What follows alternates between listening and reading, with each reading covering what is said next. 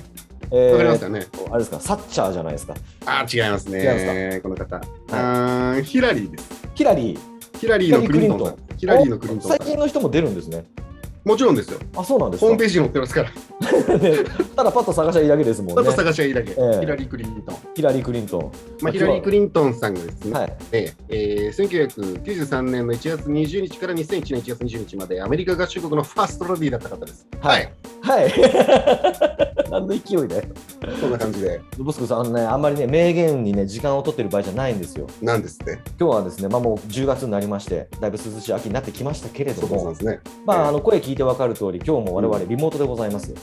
まあ、とって？もね、あのまだ4桁超え当たり前になってるのでう、んね、それぞれちょっとボス君の会社の方にもちょっとそういうあの陽性らしき人が出たっていう話が、陽性ってあれですよ、フェアリーの方じゃないですけど、あ、ね、違いますよ。多分フェアリーのいたかなと思ったんですけどね。陽性の方が出たとかなんとかって話も聞いてるので、まあ、今日はちょっと大丈夫取ってであのリモートってこともあるんですけれども、うん今日はですねリモートにしたもう一つの理由があります。ほあのゆりはかたまに結構ゲスト来てくれるじゃないですか。う。まあいろんなね、方がね。いろんな方がねいろん、な方が今までも来てくれたじゃないですか。来ましたでね。大体でもどっちかがあなんか誰かゲストに来た時ってどっちかいなかったじゃないですか。不思議なことにね。不思議なことに。うんなんですけど今日は我々2人揃ってのなおかつゲストということなんですよ。なんと、はい。もうねあのこの1年半ぐらい、もうあのちょっといろいろね、コロナのせいええで予定が立たずだったんですけれども、立たず。はい、今日はですね、話題のあの2人をついにゆりはかに呼び寄せることに成功しましたので、海原。海原、いや、はるかかなた。海原って言うといっぱいいるんだ、安代智子もいるし、ああ、なるほど。小浜小浜もいるしち、かな？誰かな？海原シリーズ。海原シリーズ。僕あるのはオール阪神巨人ですけど、ああ、そっちね。うん違う、そういうお笑い芸人の方ではないですね。ボス君もよくご存知のですね、うん。ザ・大コードの2人が本日ゲストに来ていただいておりますので、はい、ちょっとこのオープニングは終わり次第ですね、お二人呼び込みたいと思いますので、あなたのね、そうクソみたいな名言に付き合ってる暇はないんですよ、こっちクソみは。たいになって。クソみたいになっ て言いました、今。ヒラリーだからねすごく真面目に考えてるないですけどもね。えーまあ、なんでね、今日はあのボス君ももちろん顔見知りの、えーお二人でございますので、はいえーこのお二人とですね、たくさんトークを広げていきたいと思いますので、本日も30分間よろしくお願いいたします。マーシー、ボスのゆりはか。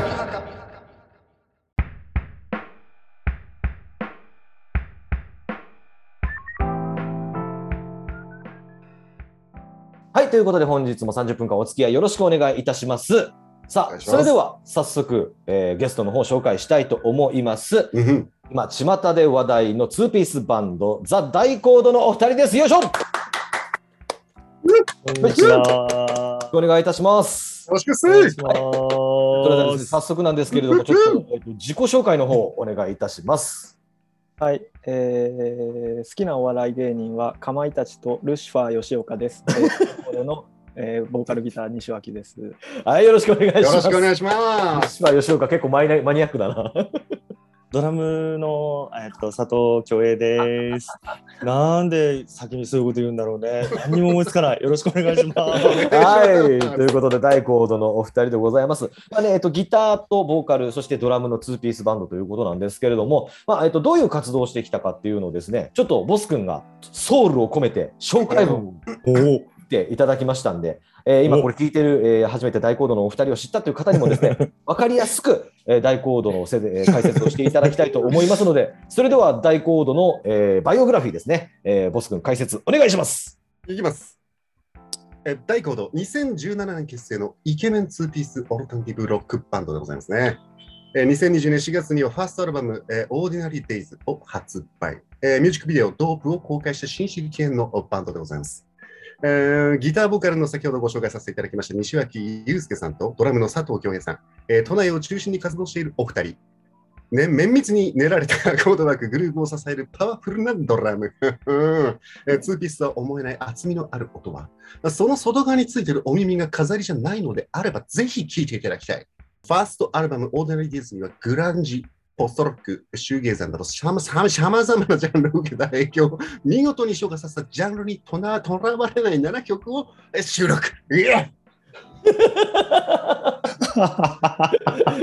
以上で、以上でよろしいですか？ありがとうございます素。晴らしいですか？ありがとうございます。だいぶ息切れてますけれども。これね、多分ね、ボス君もね、多少なりに緊張してるな。練習したんですけど、めちゃめちゃ噛みましたね、これね。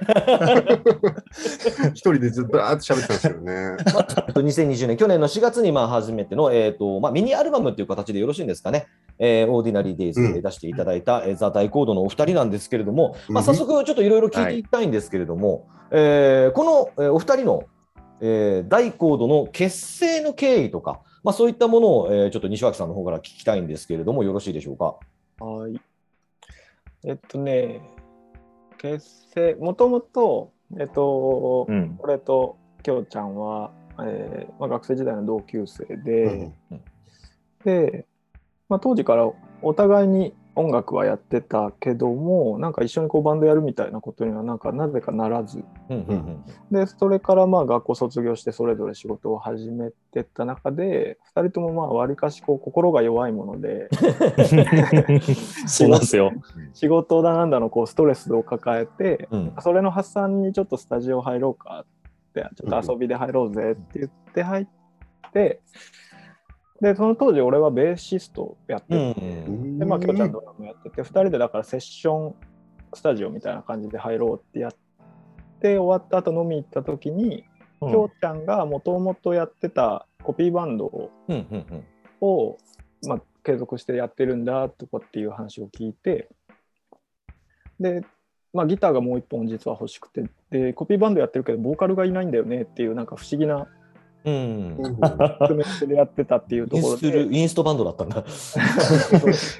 で、ボーカルとギターをいっぺんに求めてるっていう感じで、うんうんうん。ベーシストの俺を誘ってきたから、うんうんうんじゃあちょっとやってみようかっていうので、コピーバンドに俺が入ったんですよ。ああ、元はそういう形であの入ったのね。うんうん。むちゃくちゃだよね。うん。ベース弾いてる人にギター弾いてくれって言って入って。でしかもそう歌ってくれって言って入ってでしかもなんだったらインストバンドのコピーじゃなかったからね。あ、そうなんだ。で、まあ、それで4人で、その、まあ、きょうちゃんが組んでた、うんえー3人プラス俺1人の4人で、コピーバンドで1年か2年弱ぐらい活動していく中で、あの、オリジナルやりたいよねっていう話をし始めて、うん。ううんんでそこでこう俺ときょうちゃんはオリジナルをやっていくっていうことでこう熱意が上がってったんだけど、はいはいはいはい。残りの2人はまあそこまでそのオリジナルをやってとかっていうところもなかったから、うん。自然とこうちょっとこう空中分解するような形になっちゃって、うん。で2人で残ってじゃあもう正式にやろうかっていうふうにして、ダイコードっていうバンド名にして、うんうんツーピースとして活動を始めたっていう結成の経緯としてはそういう感じ。おーなるほどね。うんちなみにこの大コードっていうバンド名の由来とか意味とかっていうのは僕ちょっと聞いたことないんで聞きたいんですけど。うんこれねなんかこう対バンとかした時にうんいろんな他のバンドとかとどういう意味でば名前つけたの？とかっていう話をよくするんですけど、うん。なんかねその結構みんなちょっとふざけてつけたりとかする人とかがいる中で、めちゃくちゃ真面目な意味でつけちゃった、恥ずかしいんだけど。はいはいはいはいはいはい。あのまあ2ピースだったんだったっていうか、まあ、2ピースなので、うんあの音楽の用語の中でこう隣りは合う2つの音とかうんうんっていう意味で大コード、ああ、ちゃんともうそういう英単語があるってことね。そうそう。音楽単語があってでまあ3つ隣り合う3つの音ってなるとトライコードだったかな、うんなんかそういうのがあってでまあちょうどいいじゃない。2人で隣り合う音っていうので大コードっていう音を取ってきて、うん。うん。うんでスペルは全然違うんですけどあはいはいはいはいは大コードの大って、えっと DYE って書いて染めるっていう。い。うん、で CHORD で、まあ、弦楽器のコード、ね、コード。うんうんあのコードにしてて、だうん。だ大コードとはスペルを変えてるけどこう二隣り合う2つの音2人の人、人間が、えー、とその音で、えーみんなを染めていくとか、まあ、弦楽器みたいにこう震えて、まあ、音は震えてこう伝わっていくっていうのでうん。こうどんどんどんどん共鳴しながらこう周りを染めていくみたいな意味を込めてスペルを変えて。めちゃ。くちゃかっこいいじゃないのよ。今、ゾワッときましたよ、背筋が。うんバッと。で、まあ、うん大コードっていうので言ったんだけど、うんまあ、ザっていうのをつけるかつけないかっていうので、はいはいはいはい。まあ、最初に一応こう、だから、ザだけ、うん。あのー見た目としてはつけて、発音としてはだから、ザ大コードっていうのは言わないようにはしてるんですよ。あそうなんだ。はそうそうそう。あ、はあはあはあはあはあはあはあ。結構だから、ザ大コードって言われて、まあ、あんまり否定もしないんだから、うん。そのまま言われたりもするんだけど、うんうんそういうもう由来があって。自分たちでは大コードのみのう発音。うんん。うんうんあのミッシェルガン・エレファントが最初のザ読まないような感じ。あ、そうです、そうです。うんあそうそうそうそうそう。へそうだから最初にその「ザ」を、うんあのミシェルガン・エレファントのあの「ザ」にするかっていう話あもあー、はいはいはいあったあった。い。いいいいね。うん。そうそうそう、うんあった。まあ、あそこまで激しくないねっていうのでやめ 勇気が出なかった。そうそう、ん。へえまあそれがザ大あまあザというか大コードの、まあ、名前の由来であったり、まあ、あの結成のいきさつであったりっていうところなんですけども、うん。まあねあのボス君はあの、はい。多分ねなんで今今日この大コードのお二人がゲストに来てくれたかっていうのをうんなんとなく知ってると思いますけど、うん。あのさっきこのお二人があの学生時代の同級生って言ってたじゃないですか。はい。はい。実は僕も同級生なんです。うん。それはね、伺っております。実を言うと僕もなんですけえど。嘘つけようんまだまだあなた青森であれでしょ麦作ってた頃でしょ 何言ってなんで青森で麦作ってるんですかせめてリンゴにしてください。農家農家やってた頃農家じゃないですけどね。はいこれあれかな別にもう卒業してるからあの学校の名前は言っていいのかな普通にね。どうなんだろうな まあ一応ねあの我々さんにあの 東京のある専門学校の保育科の卒業でっていう なるほどことなんですけどもね。はいはい。で僕はねたまたまあの近所に住んでるその同じ専門学校の同級生から「あのゆうくんときょうちゃんがバンドやってるって知ってる?」って言われて なるほど。そうそれから聞いてもう直接2人にコンタクト取ってライブ行きたいんだけどみたいなことで話してたんですけどそうそうでもやっぱ2ピースって2ピースはうん。ならではというか2ピースだからこそ難しいこととかもやっぱたくさんあると思うんですよ。うん。なんかやっぱベースがないとかそういう楽器のね限界があるし、そういったところでなんかこう楽曲を作る上で工夫していることとかって恭平なんかあったりしますか？まあその弦がいないからどちらかというとそのコード感を出すとか、うんあの低音高音のところの調整がっていうのは、うんまあまあ基本的にもうゆうくんのあのギターでどこまで表現できるか。うん。っていうところが多分あまあその音の角だったりとかあのなんだろうな。その作り上げてるものは多分そっちの方がかなり比重は強いんだけど、うん。なんかドラムドラムを叩いてる上ではあなんだろうな。音をもうまあどちらかというと僕もあんまりこう手数が多くて細かいのが上手なあのプレイヤーじゃないので、もうパッション一発って感じだもんね。そうもう気持ちとうん。もうその時のテンション感とうん。あとはもうどんだけその曲に酔えるかと。だってこのコロナから、このコロナ禍になってからうん。何回か大コードのお二人のライブ見させてもらってますけど、い、ありがとうございます。恭平、マスク外せって思うぐらいハーハーしてるから、すごいマスクがへこへこへこへこしてるの。外せって思うんだけど、お前倒れるぞって。そう、初めの頃、あの、差し入れで、こう、酸素ボンベとかもらうことがあって、はいはいはい。そうそうそれをこうステージ持ってって、うん一人で酸素ボンベしてたりとか、よく知ったね。恥ずかしかったね。一人だけ、一人だけハーハーゼーゼーしてるから。う。ん。でも今もうコロナ禍になってライブとかライブハウスとかでライブやっても歓声が出せないからちょっとやっぱり演者としてももどかしいところとかあるんじゃないですか。うんうん。そうだね、あれ。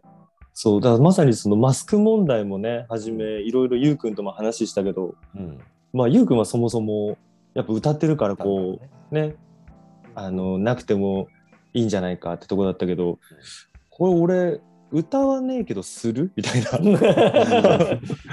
そのハーハーがすごくなるから。でもなんとなくこうそっちの方がこう今のあの世の中の流れだったりとか、うん。なんかねそういうのにを考えるといいんじゃないのかみたいな話もあったけどうん。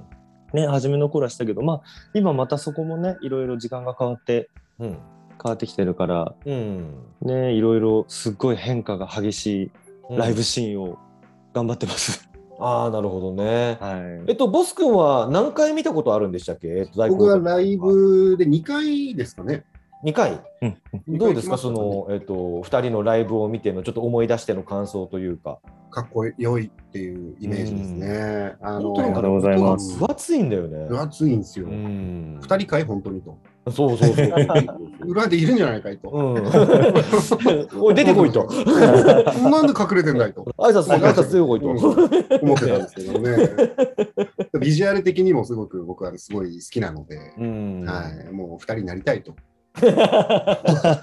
思いながら、ね、あの女の子がプリキュアになりたいと同じ感覚で大悟となりたい。なりたいなっていう思いを持ちながら曲は聴いてましたけどね。おーはいまあでも一応ね、さっきあのボス君が、えーとまあ、大コードの解説していただいたときに、まあ、グランジであったり、まあ、ポストロックであったり、いろんなまあジャンルの、えーまあえー名前が出てきたんですけれども、それぞれはやっぱり、えー、と影響を受けた音楽っていうのは、まあえー合致してるものもあったり、まあ、全然こう、あら、そのバンド全然知らないよみたいなのもあったりしたのかなっていう、ちょっとお二人の音楽の、まあそのえー好きな音楽の音楽性というか、そういった話も、じゃあちょっとゆうちゃんから聞いていきたいんですけれども。うん、そのね。その初めてバンド音楽がかっこいいなと思ったきっかけはうん。あのハイスターなんですよ。はいはいはいはいはいはあのいとこのお兄ちゃんがい。うん「お前これかっこいいから聴いてみ」って言って貸してくれた CD がハイスターのうんもうえっとねなんだっけな初めての中のマイファーストキスか。えっ、うんと、あ、うんあのラブイズ・ザ・バトルフィールドかな。あかな？うん。あのあれを貸してくれてでそのまあアニメの主題歌だったじゃないですか。でそれのカバーをやってて、うんだからその元々のそのアニメの主題歌は知っていて、うんそれが何これこんなかっこいいことやる人がいるのっていう衝撃がすごくてそこから、まあ、メイキング・ロードとかうん。あのちょっと戻って聞いたりとかしてうん。でハイスタに結構どっぷりいってだから最初は結構そのパンクバンドとかうん。うん。その感じであのーハイスタとかスネイルランプとかああ、いいですね。ああとは何かなそのくらいの時はまあそんなのとかを俺は最初聞いててそこからこうずっとこう今でいうホーロックって言われるような、まあギターロックバンドみたいなのがいっぱいいるから、うんその辺はまあさらさらっとこうずっと聴いてる感じなんですけど、うん。うん。うん。音楽が好きになってバンドがかっこいいってなって洋楽の方に流れてってその辺からこうレッチリだったりとかああ、ちょっとアメリカの方に行くわけだ。そう。うんとかあと Green Dayとか、うん。うん。うんもう世代がねむちゃくちゃバレちゃうからあんまり言いたくない。んですけどなんかそういう、まあ、 Green Dayとかもそうだしグラミーでこう Good Charlotte が曲とかああ、はいはいはいはい。時とかそういう時からなんか US、UK っとかどっちがなんだろうなみたいなのを、うん。ちょっと好みがこう自分の中で探るようになってきてうん。でオアシスとかもかっこいいなと思ってかっこいいよね。うん。でその中でジャミロクワイにたまたま出会って。おまたちょっと別のジャンルの。全然うん。ちょっとまた毛色が違うんだけどうん。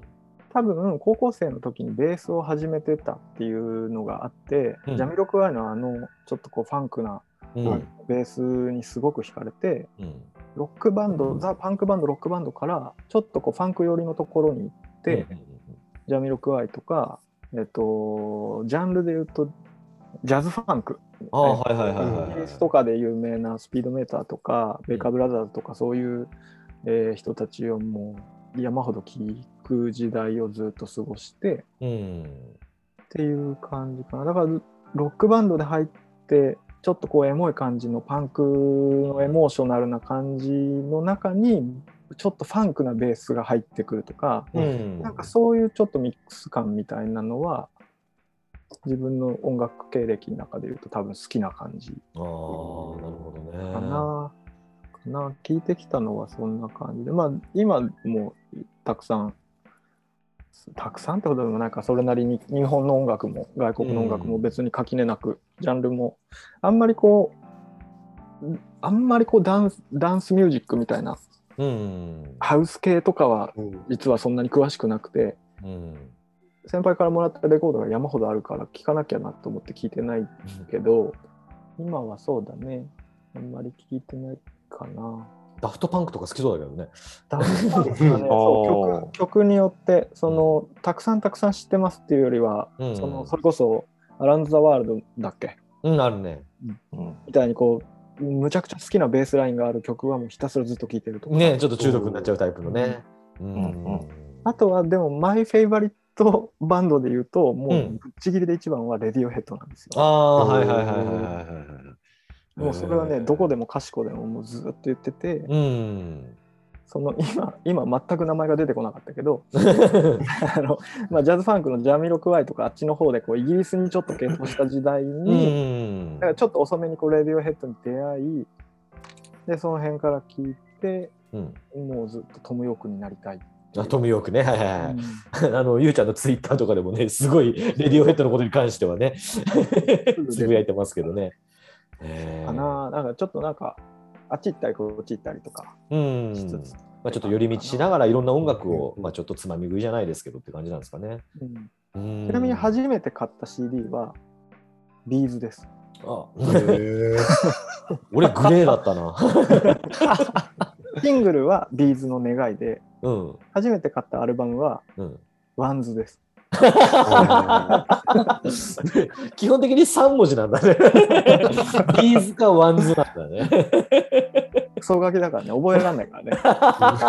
長い名前とかね、覚えられないから。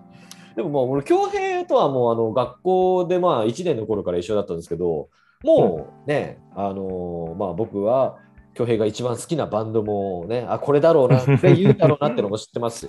ちょっと、はい、そのあたりもちょっと含めて、はい、話してもらっていいですか？じゃあ、じゃあ、あえてその話題は最後に持ってって、はいはいはいはい。そう、僕一番初めに興味を持ってたというか、その好きになったのがラルク・アンシールで、はいはいはいはいはい。そう。でもラルクが超好きで、ハイドがめちゃめちゃ好きでかっこよくて、うん。ハイドになりたいと思ってて、うん。で、そこから本当はボーカルになりたかったの。あそうなんだ。そう。へでーも、でも、あまりにも歌えなくて、あんな高いものが。まあね、ね高いからね。そうそうそうで、なんか当時こう、なんか修学旅行みたいな、なんかあの、スキー教室みたいなバスの中で、カラオケ大会みたいなうん。のをこうテープ作ってやるみたいなところでも、うん。もうこうラルク入れてくれみたいになって、ほら、恭平歌えよみたいな、うん。そう感じになってて、で、それでラルクがすごい好きになって、音楽って超いいって思ってたところから、うんなぜかバンドに目覚めたきっかけになった曲というかバンドがあって、それはラルクから始まったくせに、うん僕ピローズだったんですよ。ああ、ザ・ピローズ。はい。そう、ザ・ピローズを聞いて、でこれもたまたまその僕が好きだったアニメの主題歌になってて。うんうんうんでうわなんだこのバンドと思ってでそこからもう TSUTAYA に行きまくって、もう TSUTAYA にあるピローズの CD を片っ端から聞いて、うん。もう当時 MD に落として。MD だったね当時ね。そうそうそうもう当時それにもう全部録音してもうめちゃめちゃ聞いてでその時そうさっきの話でも出てたけど俺初めて買った CD も pillows なんですよ。はいはいはいはいお小遣い貯めて。なんかおしゃれだな。そうで買って。 B'z がダメみたいな。ここで急にそんなことはマウント取ってる。じゃん。ポスターバンドだからね B'z のね。うんそううんこれ B'z で一番好きなあの曲「願い」だから大丈夫。解散するとこだったよね。そう。俺この番組きっかけに解散するのやめて。責任責任持てない。から同じ二人のバンドなのにね危なかったな。危なかったな。そううんでそう。それでで初めてそうコピーバンドしたのも中学生の時にピローズだったの。うんうんうん。そう。でそっからまあ時は流れまあそこからちょっとさっきみたいにこういろいろピローズからいやバンドって超かっけえみたいな話になって、でもうそれこそさっきのミッシェル聞いたりとかもうとにかくホーロックとかはその辺りからわーっと聞き出してでそこからホーロックがかっこいいと思ったら今度友達が「お前ホーロックばっかりじゃなくて洋楽も聴こうぜ」みたいな話になって初めてニルバーナ聞いてそう。まあもちろんスメルズ・ライク・ティン・スピリッツなんだけど、うん。でもそっから洋楽もすげえ何言ってるか全然わかんないけどってうん。いうところからやっぱレスメルズなんてスメルズなんて和訳見ても何言ってるかよくわかんない。そうでも何言ってるか分かんねえのにこんなにかっけんだみたいなところもわーっと聞いてでちょうどそこからこうザ・バンドキッズが出来上がったぐらいの時に、うん。ちょうど僕あのディズニーが超好きで、うん好きですそうディズニーが超好きなんだけどうん。ちょうどそれのあのカバーアルバムで「あのモッシュピット・オン・ディズニー」ってアルバムがすごい好きで、あれを借りてもうウキウキになりながら聴いてた時に、うん。ちょうど3曲目かなあれ、うん。そう3曲目に ACIDMAN の「あの Colors of the Wind」が入ってて、はいはいはいはいもうその俺しかも Colors of the Wind が知らなかったんだけど、うん。原曲を。うん。ポカホンタスのやつ知らなかったんだけど、ちょうどそこで ACIDMAN のそれを聞いた時にもうバーンってもう衝撃を受けて。うん。もうあのドラミング僕当時だから実はアシットマですごいと思ってたのはドラミングとうん。あのベーシストのベースラインのそのリズム隊のあの土台が超すげえって思ったところからそこからもう ACIDMAN にすごい影響を受けて、で ACIDMAN のその古い曲とかもうもう創もループとかイコールまでも全部聴いててでやっぱりそのこれを聞いた時にもうこのあのまあ、ドラム浦山いちごさんなんだけどその浦山いちごさんのドラミングが超すごい超かっこいいと思ってでやっぱりちょうどその時ぐらいに俺もドラムを始めるかみたいなうん。話になってじゃあもう俺は絶対浦山いちごさんみたいなドラムドラマーになるぞって思って、そこからこうドラムを真剣にやり始めたんだよね。そうでなんかあれだもんね七夕の短冊にも書いたんだもんね浦山いちごさんみたいになりたいっつ そうなんだ。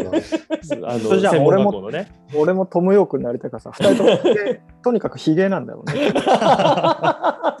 ヒゲ好き。好き。長いね。そうそう。長老みたいな。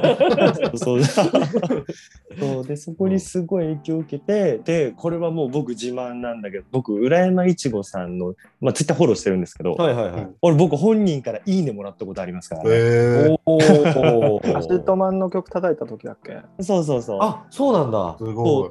じゃあなんかまあ言い方あれだけどエゴサじゃないけれども、まあそれ ACIDMAN で検索して あ叩いてるじゃんっつっていいねしてくれたのかねそうそうそう。う。ん。エゴサしたんだな。え そう。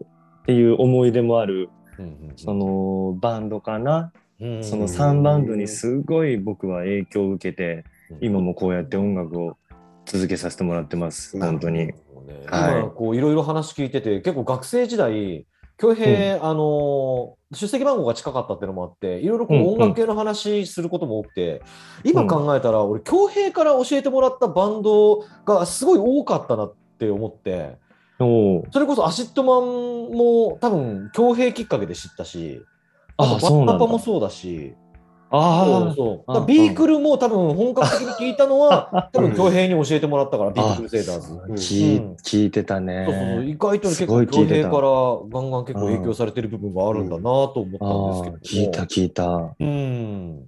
なんかね、ちょっとビークルのあのライブの時にあの放送禁止用語をね、みんなで言うんですって。言えないですけどね、ここではさすがに。東京好きなんでね、ビークル。あ、あそうなんです。そうなんそう。解散が10月4日ですよね、確か。あ、そうそう、あ、そうだったかも。僕の誕生日だったんですごいショックでした。あ、なるほどね。そうなんだ。う んショックだったあれショックだった、ショックだ。だった、あれ。まあえっとですねまあえっと、西脇さんと、えーまあえー佐藤さん、2人とも、はいえっと音楽遍歴聞かせていただきましたけれども、まあ、そんな、えっと、2人が組んだバンドの楽曲をですね、ちょっとこちらの方で紹介したいと思うんですけれども、はい、はいえっとですね、こちらが、えっと、楽曲がドープですね。はい、この、はいえっと、ドープの、まあえー作るきっかけというか、まあ、エピソードなんかもしありましたら、合わせて紹介していただきたいんですけれども、えっと、じゃあ、西脇さん、お願いしていいですか？はい。きっかけはドープいつできたんだっけな？なんか、なんだろうな。なんか1年ぐらい、その大講堂を結成して、2017年末に結成して、だから実質の指導は2018年なんですけど、はいはいはいはい。ライブを始めてたの2019年の年始なんですよ。うんうんでその1年はひたすらとにかく自分たちの楽曲を作るっていうので、うん。うんえっ、と、どのくらい作ったかな ?7、8作ったかな ?6、7、8ぐらいの曲をとりあえずこう1年かけて作ってた中で、うん年始にポンポンポンと3本、4本ぐらい2019年の頭からライブをやって、でもうとにかく飽き性なので、うん。そのくらいライブやってると67曲の曲を回していくだけだと飽きちゃって。そうなんだよね。うん。新しい曲作んなきゃなと思って。だからそれが作ろうと思ったきっかけはまずそれで。うん。でその2ピースでまあ他の楽曲もそうなんですけどとにかくこう厚みをどう作るかとかうんうん。で、まあ、それはこう曲作っていく中でうんきょうちゃんがこうベイドラ叩いてると踏んでる時は俺は高い方の音弾こうとかうん、俺低い方た弾いてる時はきょうちゃんはハット叩いてよとかなんかこうお互いがこうない音域をカバーし合うみたいなやり方はずっと曲を作っていく上ではやってってるんですけどうん。とにかく低音一発みたいなのでひたすらこうずんどこずんどこ進んでいくみたいなうん。曲を作りたくて、うんそれがまあ今まで大コードになかった感じなんで、まあ、そのライブのセットリストの中でもちょっとそういうアクセントになればいいなっていうのがきっかけでうんうん作曲をしましたね。これはもう作詞も作曲も、まあ、えっ、と、ゆうちゃんということなんですかね。そうです。ああ、なるほど。これは、でえっ、と、もうライブでももうもうバンバンに披露している曲っていうことで。そう、ドープね、うんこの間見返したら、うん新曲披露しますっていう時にやってから、うん今までのライブでやらなかったライブはなかったんです。あ全ライブで、全ライブで。隣でドラムびっくりしてるんですけど。あ、マジ？そうそうそう。俺もねこの間見てて、おあのびっくりしたんだけど、へえ。今まで一回も漏らさずやってるのはドープのみ。そうなんだ。うんで、ドープって、あの、まあ、スラングみたいな感じうん。だったりとかで、まあ、ヒップホップとかではこうちょっと出てきたりするワードだったりとかたいな言い。方しますね。そうそうはい。で、うんあの英単語の意味としてはまあちょっと中毒的なドーピングってところの中毒だったりとか、あとちょっと間抜けとか、うん。えーそんな感じの意味合いも含んでる言葉でだからなん何っていうところに限定せず、まあ、こういろんな捉え方ができるようにうん。ずーっとずーっとこうどんどんどんどんどんどんどんどんっていうリフをひたすらやってるそれがちょっと中毒的になってくれればいいなとか、あはいはいはいはい。えー歌詞の内容はちょっとこう世の中に対してあんまりこう悲観悲観的っていうのかな。世の中にこう何もこう希望を見出せてなかったやつが何かをきっかけにこう外に出てった時に、えーい世界がカラフルになるみたいなことを、うん。まあ、歌ってるんですけどなんかそれがこうちょっと青春のあの、まあ、抜けな感じだったりとかっていうところとこう自分の中でちょっとリンクしたりしてでまあだから「ドープ」っていうのは最後につけた曲なのあうーんタイトルとして最後につけてああ、なるほどね、うんうんタイトルは後でっていうことだったんですね。そうそうへえ。じゃあそんなですね、思い入れのある曲、じゃあ改めて、えー、とじゃあ西脇さんの方から紹介していただいてよろしいでしょうか？緊張するな。はいいきます。はい。えー、大コードでドープ。「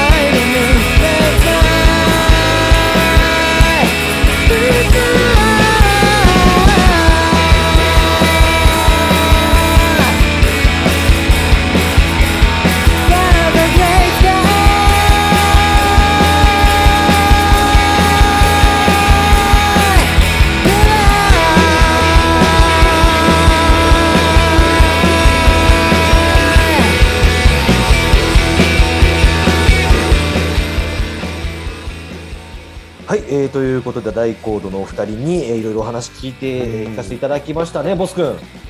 あれですね。ねなんか我々ちっぽけに見えますね。日産よりちっちゃい。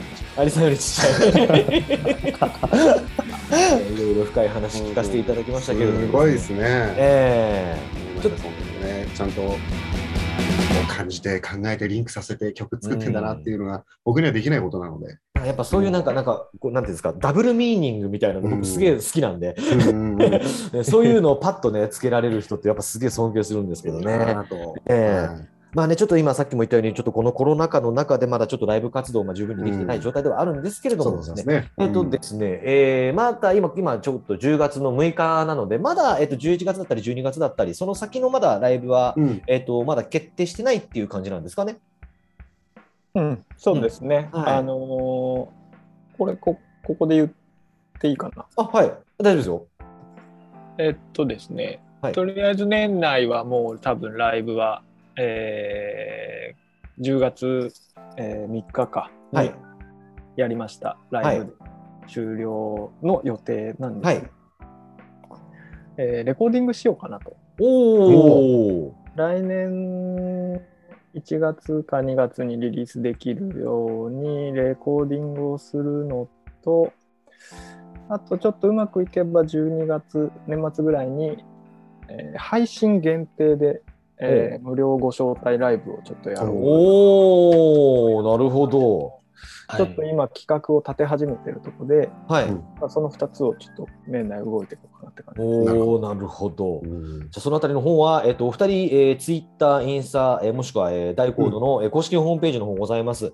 で、この後ですね、えっとゆりはかの、えーアカウントからもですね、お二人の、えー ID 載っけた、えー紹介のページ、えー載っけますのでですね、ぜひぜひフォロー、えーそして気に入った、えーツイートがありましたら、リツイート、拡散ね、えーしていただければと思います。うんはい、えー今日ね、たっぷり話していただいたんですけれども、なんと次回もこの大コードのお二人といろいろ話していこうかなと思っておりますので、お二方よろしくお願いいたします。やったぜはい。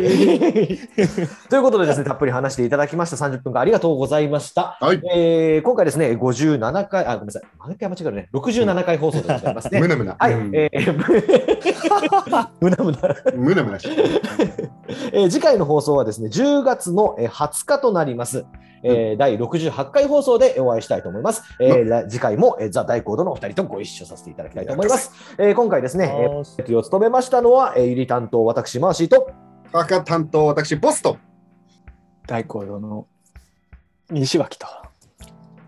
大コードの佐藤恭平でした。それではまた次回お会いしましょう。さようなら。さようならバイバイ。バイバイ。